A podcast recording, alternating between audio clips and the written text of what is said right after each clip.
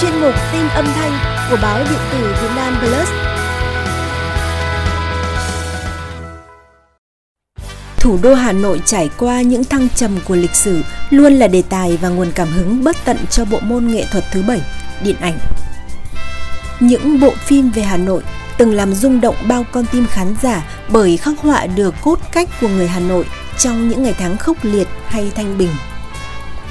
Theo thời gian, những thước phim điện ảnh ấy đã trở thành tư liệu quý giá, ký ức sống chân thực và mãnh liệt về thủ đô thân thương. Trong chương trình podcast hôm nay, Việt Nam Plus xin giới thiệu đến quý vị và các bạn về hai bộ phim kinh điển của điện ảnh Việt Nam, Sao tháng 8 và Em bé Hà Nội. Đến thời điểm hiện tại, có lẽ chưa có bộ phim nào phản ánh thành công những ngày sôi sục trước cách mạng tháng 8 năm 1945 và nạn đói kinh hoàng năm ấy như bộ phim Sau tháng 8 của cố đạo diễn, nghệ sĩ nhân dân Trần Đắc. Trong cảnh lầm than ấy, cuộc đối đầu giữa một dân tộc với những kẻ xâm lược đang trực chờ bùng nổ. Sau tháng 8 là cuộc đấu tranh từng giờ, từng phút của những chiến sĩ trong phạm vi nhỏ ở nội và ngoại thành Hà Nội từ tháng 2 đến tháng 8 năm 1945 thời kỳ căng thẳng nhất của cuộc kháng chiến. Phim Sau tháng 8 được sản xuất năm 1975-1976 gồm 2 tập. Tập 1 có tựa đề Mùa xuân báo bão. Tập 2 có tên gọi Mùa thu hồi sinh. Các diễn viên chính tham gia bộ phim là nghệ sĩ ưu tú Thanh Tú, nghệ sĩ Dũng Nhi, nghệ sĩ ưu tú Thanh Hiền, cố nghệ sĩ Đức Hoàn. Mở đầu tập 1, Mùa xuân báo bão là cảnh Hà Nội giữa năm 1945 tại triển lãm chiến thắng phát xít Đức. Trong khi công dân khối đồng minh hân hoan thì những người Việt thân Nhật lại tỏ rõ thái độ không vui.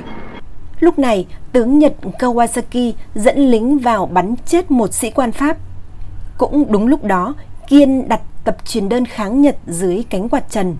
Nhu bật công tắc, truyền đơn bay lả tả, một lá cờ Việt Minh bay xuống đám đông đang náo loạn, báo hiệu một trận cuồng phong sắp nổi lên. Nhân vật Nhu là một nữ sinh đồng khánh sớm thoát ly đi làm cách mạng. Chị xin vào làm việc tại nhà máy điện Yên Phụ, vừa làm công nhân, vừa tuyên truyền cách mạng, bất chấp bụng mang dạ chửa. Trong quá trình hoạt động, lúc thì chị là công nhân, lúc lại đóng vai người nông dân mò cua bắt ốc lúc lại là một ni cô cứu giúp người nghèo để gây cơ sở bí mật. Còn nhân vật Kiên là một cựu nam sinh trưởng bưởi, con một gia đình trí thức danh giá bậc nhất Hà Nội. Kiên tham gia cách mạng nhưng lại có người chị ruột tên Kiều Trinh thường giao du với giới chính trị salon Pháp. Đến khi Nhật vào thì Kiều Trinh lại làm thân với tướng Kawasaki. Bối cảnh xã hội Bắc Kỳ lúc này phân cực khá sâu sắc, đối lập với lối sống xa hoa phè phỡn của quan chức và địa chủ với những dinh thự sang trọng, quần là áo lượt, là cảnh thiếu đói thê thảm của phần đông quần chúng. Khắp các vùng thôn quê điêu tàn hoang vắng, những đám người đói lay lắt chỉ có da bọc xương vật vờ như những cái bóng. Trong tiếng khóc than não lòng ai oán, xác người chết đói la liệt khắp nơi. Những cảnh trong phim được quay ở thời điểm nước ta mới thống nhất, nên bối cảnh phim hoàn toàn là cảnh thật, không cần giàn dựng. Các nhân vật khắc họa hình ảnh của nạn đói cũng sống động đến thắt lòng. Người xem không tránh khỏi cảm giác xót xa với phân cảnh bà địa chủ sẵn sàng trả 15 đồng mua hình nhân giấy để đốt cho người chết trong khi keo kiệt trả cho người làm thuê mỗi công vỏn vẹn một bát cám không đến một đồng bạc. Máy quay lia từ hình nhân người giấy cúng cho địa phủ sang một bà lão thoi thóp chỉ còn da bọc xương. Rồi từ từ, hình nhân sống ấy đổ gục xuống manh chiếu rách giữa chợ. Không một lời thoại, phân cảnh găm vào tim người xem nỗi xa xót cho một giai đoạn thê thảm khốc liệt của đồng bào. Và ám ảnh nhất là phân cảnh những phu xe đi gom xác người chết đói đi chôn. Khi họ khênh một ông già ông già thều thào, con chưa chết, con chưa chết, đừng chôn con. Những người phu trả lời, đằng nào cụ chả chết, để chúng con đưa cụ đi sớm cho mát mẻ.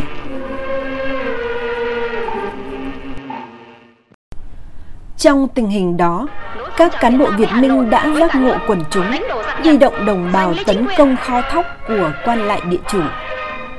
Tập 1 kết thúc với hình ảnh công chúng nổi dậy phá kho thóc trong giai điệu diệt phát xít, hào hùng và bi tráng của nhạc sĩ Nguyễn Đình Thi.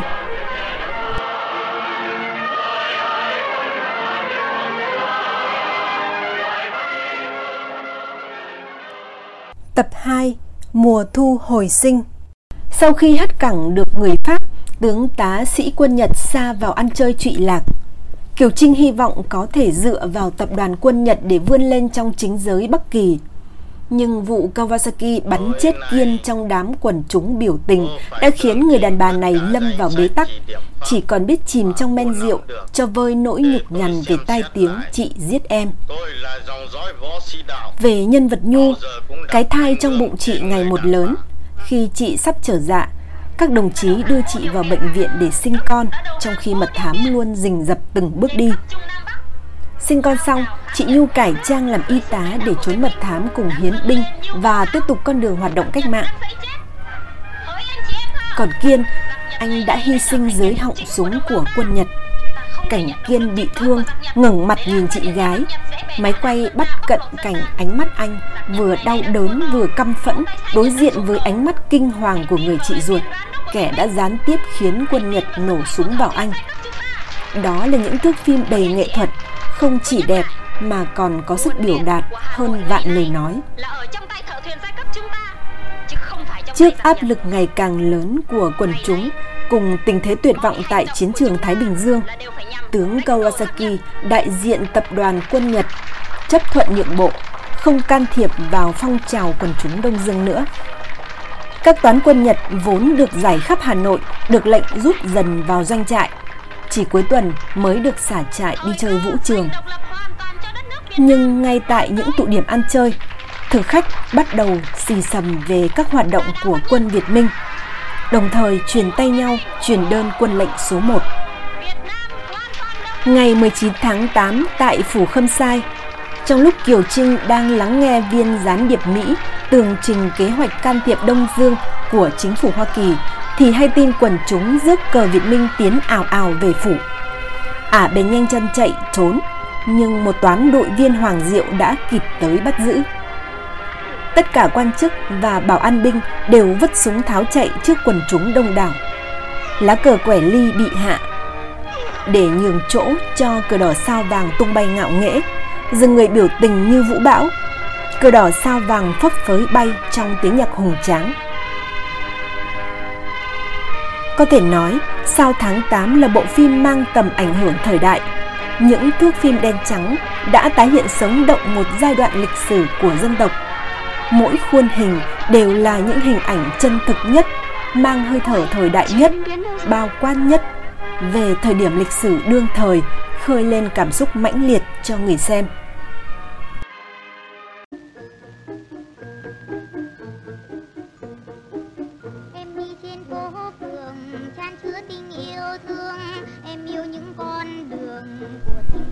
Em bé Hà Nội được hãng phim truyện Việt Nam sản xuất năm 1974 do đạo diễn Hải Ninh thực hiện. Bộ phim khắc họa số phận của những đứa trẻ trong khói lửa chiến tranh, một phần cuộc sống của người dân trong bối cảnh đổ nát hoang tàn của thủ đô Hà Nội năm 1972 khi quân đội Mỹ tiến hành chiến dịch Lai Parker 2 ném bom miền Bắc Việt Nam. Em bé Hà Nội kể về câu chuyện cô bé Ngọc Hà 12 tuổi ở phố Khâm Thiên đi tìm bố mẹ và cô em gái Thủy Dương bị mất tích. Cả gia đình em thất lạc nhau do bom rơi đạn lạc. Tại Hà Nội vào năm 1972, một chiếc xe buýt gồm những người già và trẻ nhỏ đang trên đường về nhà sau thời gian dài sơ tán. Giữa dòng xe di chuyển tấp nập cùng tiếng còi xe liên hồi. Ngọc Hà, một cô bé từ nơi sơ tán về thành phố, đang cố gắng chạy theo một đoàn xe đơn vị tên lửa quân sự thuộc binh chủng tên lửa phòng không và ra hiệu cho một chiếc xe dừng lại. Sau đó, cô bé hỏi chú sĩ quan trên xe thông tin về bố mình, nhưng chú trả lời rằng không có bố em ở đây.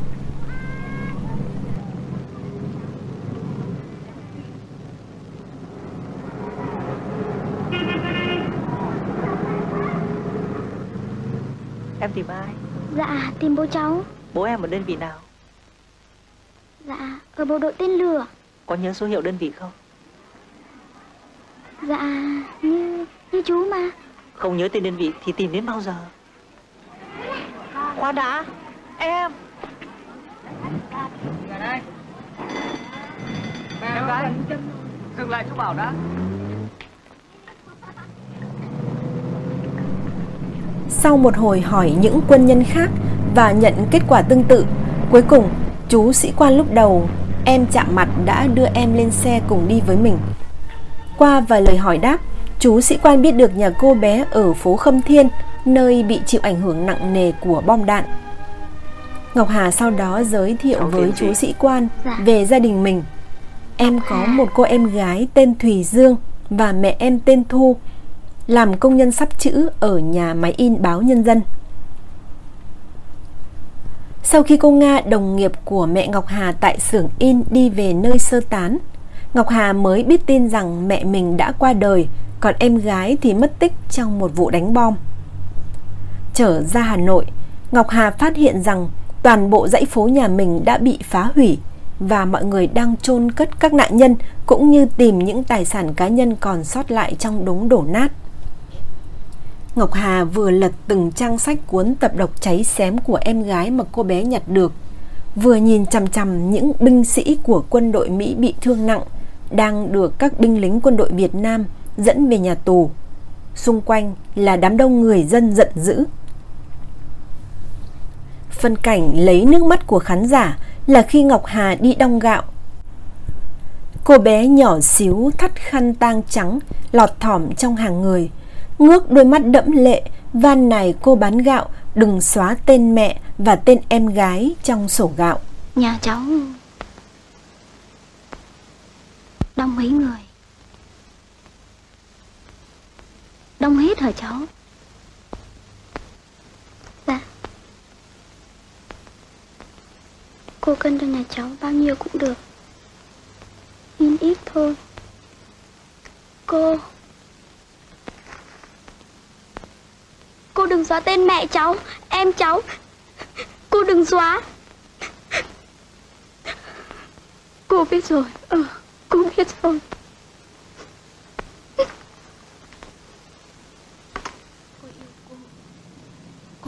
Sau đó, cô Nga dắt Ngọc Hà trở lại nơi sơ tán của trường học. Cả hai trải qua một trận giải bom trên đường và được một chú công an giúp chui xuống hố tránh bom.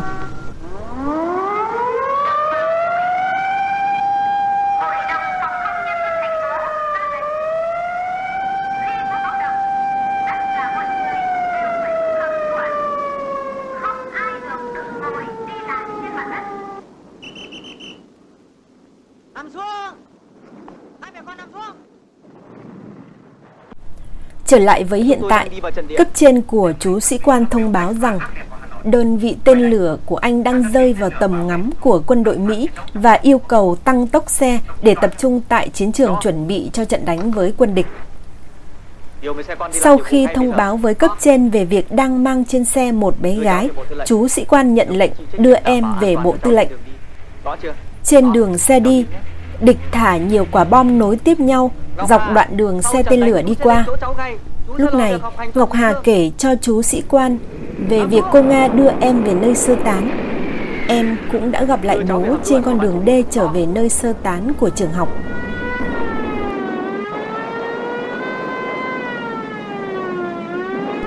Vài ngày sau, Ngọc Hà bất ngờ nhận được tin em gái vẫn còn sống. Thùy Dương được một cô gái qua đường cứu sống nhưng sau đó cô lại qua đời vì che chắn bom cho Thủy Dương. Cô gái này là một nữ kiến trúc sư sắp tổ chức đám cưới với người yêu. khung cảnh chuyển tiếp sang Thủy Dương ở điểm sơ tán khác đang dạo chơi dưới những tòa nhà mới xây to lớn với nụ cười rạng rỡ. Lúc xe tên lửa đến nơi chiến đấu, chú sĩ quan dẫn Ngọc Hà cho một đồng nghiệp để đưa về bộ tư lệnh. Nhưng sau khi một quả bom rơi ngay trước mặt cô bé, chú sĩ quan quyết định cho em về hầm tư lệnh của ban chỉ huy và đi vào phòng kỹ thuật. Cùng những cộng sự khác, cả đơn vị dồn hết sự tập trung để bắn tên lửa, phá tan một tốp bay B-52 đi vào không phận. Nhiều máy bay của địch cuối cùng đã bị tiêu diệt và nổ tung trên nền trời đen. Kết thúc trận đánh, ánh bình minh ló dạng.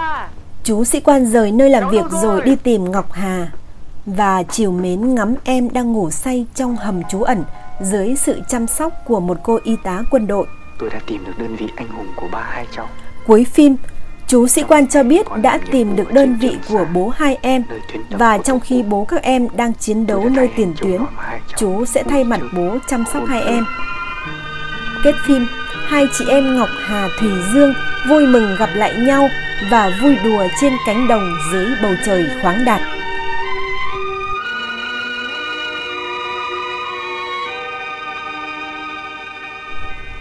Quá trình ghi hình bộ phim Em bé Hà Nội diễn ra trong 2 tháng, tháng 6 và tháng 7 năm 1973, chỉ nửa năm sau khi chiến dịch Lepacker 2 kết thúc. Phim được ghi hình dưới dạng phim đen trắng theo phong cách phim tài liệu, kết hợp cùng với những cảnh tư liệu và cảnh cận tả sự tàn phá của chiến tranh đối với thành phố. Em bé Hà Nội chọn bối cảnh ngay tại những địa điểm cũ từng bị đánh bom, lúc này còn hoang tàn và chưa được khôi phục. Trong đó có cả những cảnh thực hiện ở phố Khâm Thiên và trên các hố bom thật chưa được lấp đi sau chiến dịch. Diễn xuất chân thực của các diễn viên gạo cội Lan Hương, Thế Anh, Trà Giang, Thanh Tú, Tuệ Minh cùng những góc quay đặc tả kết hợp với triết lý nhân văn khiến Em bé Hà Nội đã trở thành một trong những bộ phim kinh điển của điện ảnh Việt Nam. Phim cho đến nay vẫn được đánh giá là tác phẩm tái hiện thành công nhất, xúc động nhất về hình ảnh thủ đô Hà Nội sau chiến dịch Lepacker 2. Sao tháng 8 và Em bé Hà Nội là hai bộ phim được ví như hai viên ngọc quý của điện ảnh cách mạng Việt Nam. Trong dịp kỷ niệm ngày giải phóng thủ đô, quý vị và các bạn có thể dành chút thời gian để xem lại những thước phim kinh điển này.